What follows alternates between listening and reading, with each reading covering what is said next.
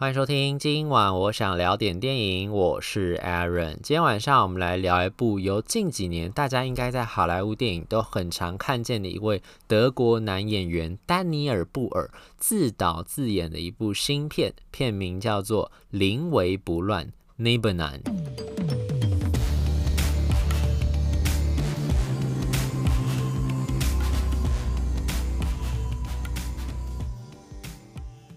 这个临危不乱的邻是邻居的邻，因为就像它的英文片名叫 Next Door 一样，这个片子主要在讲的就是关于邻居的故事，主角跟他的邻居所发生的故事。然后呢，这个故事其实是丹尼尔布尔自己的亲身经历去改编的啦。他就说，好几年前他在这个西班牙的餐厅吃饭的时候，那个时候可能是因为拍戏还怎么样吧，反正他在西班牙小住一段时间。他小时候好像也是，因为他妈是西班牙人，所以他其实小时候好像也在西班牙长大的。总之，他就有一次。到西班牙的时候，他就去常去的那间餐厅吃饭。然后在吃饭的时候，刚好那间餐厅正在整修，所以就有装修工人在里面。然后装修工人在里面的时候，就是一直盯着他看。所以那个时候，那个。在当下那个时刻，他突然就有个感觉，就想说：诶，如果今天这个装修工人跑过来跟我搭话的话，他会跟我讲什么话呢？就这个念头就一直存在他的心中，因为他那时候还没有开始进行剧本创作，所以他就还只是把这个念头放在心里面，还没有把它写成一个剧本。是后来若干年之后，他跟这次这部临危不乱的编剧在聊天的时候，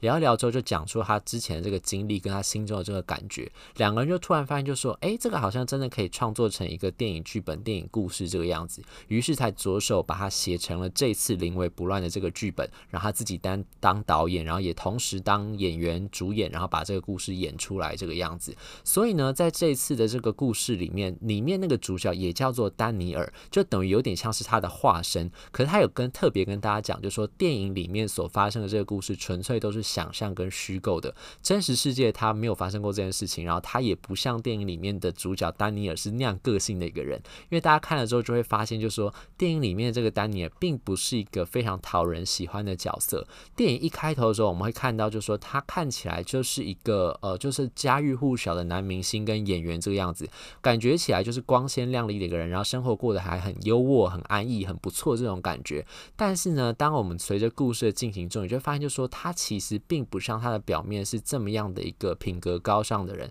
甚至你可以说他是有一点点虚伪的伪君子这种感觉，看起来。他好像生活过得很好，但其实他的私生活算是一团混乱。然后看起来他好像跟每个人都可以非常热情的打招呼，然后很和善，但其实他私底下感觉其实就是一个骄傲自大人。可能就是因为毕竟当大明星当久了嘛，就有点大头症的感觉，然后觉得大家人都在看他，大家都在仰望他，大家都很喜欢他，有一点点自我膨胀这种感觉，所以言谈之间难免就会显露出比较骄傲，然后比较高傲，甚至比较难以亲近，甚至让人就觉得自以为是的。那种感觉，所以呢，整个故事看起来之后，你就发现说，这个主角其实并不是一个讨人喜欢的人，所以呢，他跟他邻居之间可能才会发生那些小小的冲突。当然，这个邻居也不是省油的灯啦，我们等下再慢慢讲这个邻居的故事。先从这个故事的背景一开始讲好，就是电影一开头的时候呢，我们会看到就是丹尼尔布尔演的这个主角呢，就是一个。感觉就是家境非常好的一个明星啦，因为电影一开始的那个画面，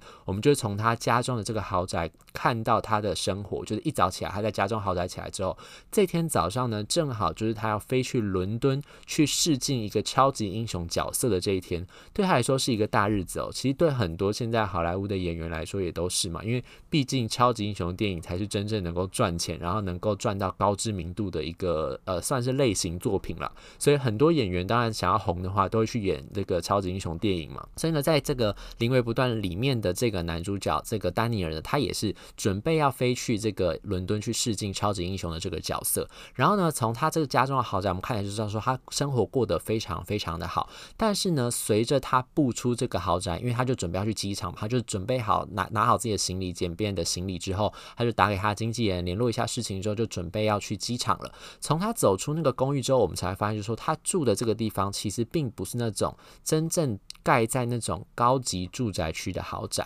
它虽然这整个建筑物的内观跟呃，应该说内部的构造跟外观看起来都很华丽，但是它是在一个非常突兀的地方，它是在柏林市区里面的那种老城区，有点像这种老公寓改建的那种豪宅，所以是顶楼上面有很多的加盖跟很多额外那些装饰，甚至它还装了一个私人的电梯作为它自己的出入口。所以呢，你就知道它这个整个它的这个家的整个外观，其实跟这整个社区是非常格格不入的。后来我们才会知道，就说丹尼尔布尔演的这个角色呢，应该算是之前的算是西柏林人，就搬到这个地方来。他所住的这个地方呢，其实是以前的东柏林区，就在柏林围墙倒塌之前，等于算是苏俄就是共产制度管理之下的这个东柏林这个区。所以基本上这个地方跟西柏林的其他地方比起来，当然就没有这么样的先进，就会比较落后一点点的感觉。我们这样子说好了，比比较落后的这种感觉。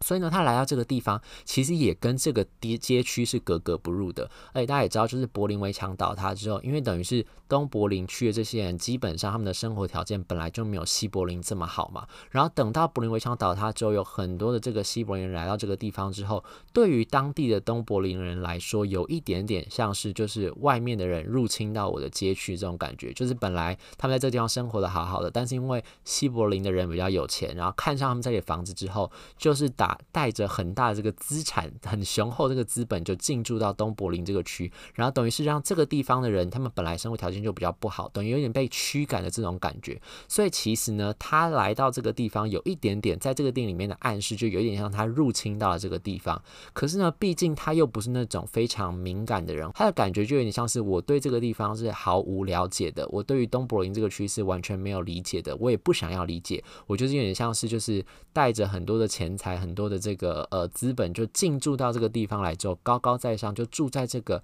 老社区里面，上面改建的那个大豪宅里面，舒服的过着我自己的日子，不食人间烟火的这种感觉，有一点这种意向在。所以呢，后来他从那个他的楼，他家楼上就是来到了地，就是。地面层之后，就准备要去坐车，就是因为他经纪人帮他安排车，就载他去机场嘛。可他走到那个街上的时候，看一下手表，然后再打给他经纪人，跟他讲说：“哎、我觉得我现在去这个时间好像有点早，哎，那不如我先在附近的咖啡厅或者小小酒吧找一下有没有可以，就是让我自己稍微坐一下、休息一下的地方，我稍微准备一下那个呃剧本跟试镜的工作，等一下我自己再叫车去机场好了。”所以他就把那个司机就说：“你可以先离开，没有关系。”然后呢，他就先自己去找了附近，就在他们。家家楼下转角的地方有一个小小的这个算是咖啡馆加酒吧吧，他就走进去就说：“哎，那不好意思，就是给我一个一杯咖啡这个样子。”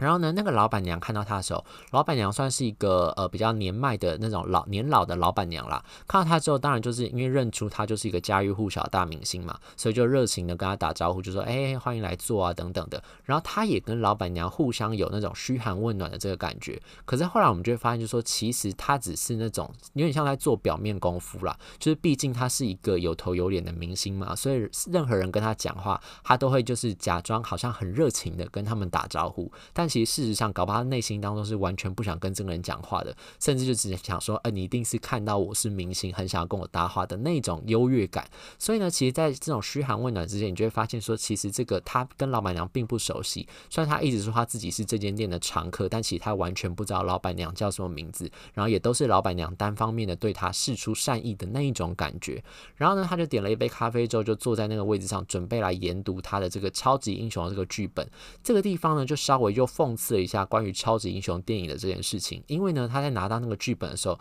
剧本上面其实只有短短的几行字，然后上面其实有很多的这种浮水印，把很多的重要资讯都盖住了。大家如果还记得的话，像之前蜘蛛人啊，还有什么呃。呃，复仇者联盟啊，等等这些超级英雄系列，那时候很多演员在拍戏的时候，他们拿到的都是只有自己戏份的那些剧本，完全不知道别人戏份在干嘛，因为电影公司很怕他们爆雷，所以呢，其实这个地方也是有人在讽刺这些超级英雄电影，就说你要这些好演员来帮你演戏，然后但是呢，你给他们资讯又少得可怜，所以这些演员也自己觉得很莫名其妙的地方，就是你既要我去试镜这个角色，但是我只能在有限的资讯之下，我甚至不知道这些角色的动机，这些角色为什么要做这些事情，然后他之后。后要做什么事情，所以我要表现出怎么样的情绪，怎么样念出这个台词，他们都非常非常的呃充满了各种疑惑。所以在这个地方，在酒吧里面，他就来来回回打了好几通电话，跟电影公司的人讲说，哎，可不可以办？拜托，就是而且透过好几个高层转来转去，就是又有电影公司，又有漫画公司，又有制作公司等等，互相转来转去。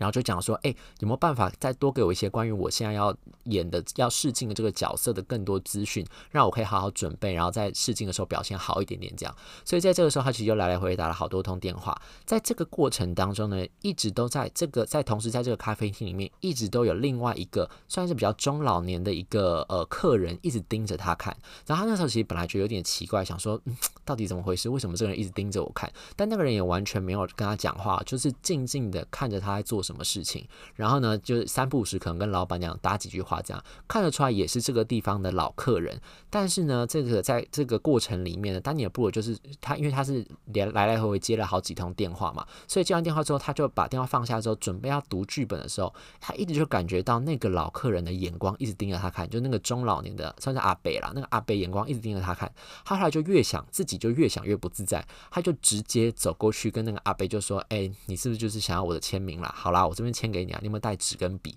那个阿北就是默默的，就是从台面上抽出了一张那个餐巾纸，就是那种酒吧台面上不对放餐巾纸嘛？他拿出来就说：“哦，那不然你就签在这个上面好了。”然后他那个时候其实有一点点，他心中其实有点神奇，就丹尼尔这个角色已经有点神奇了，想说。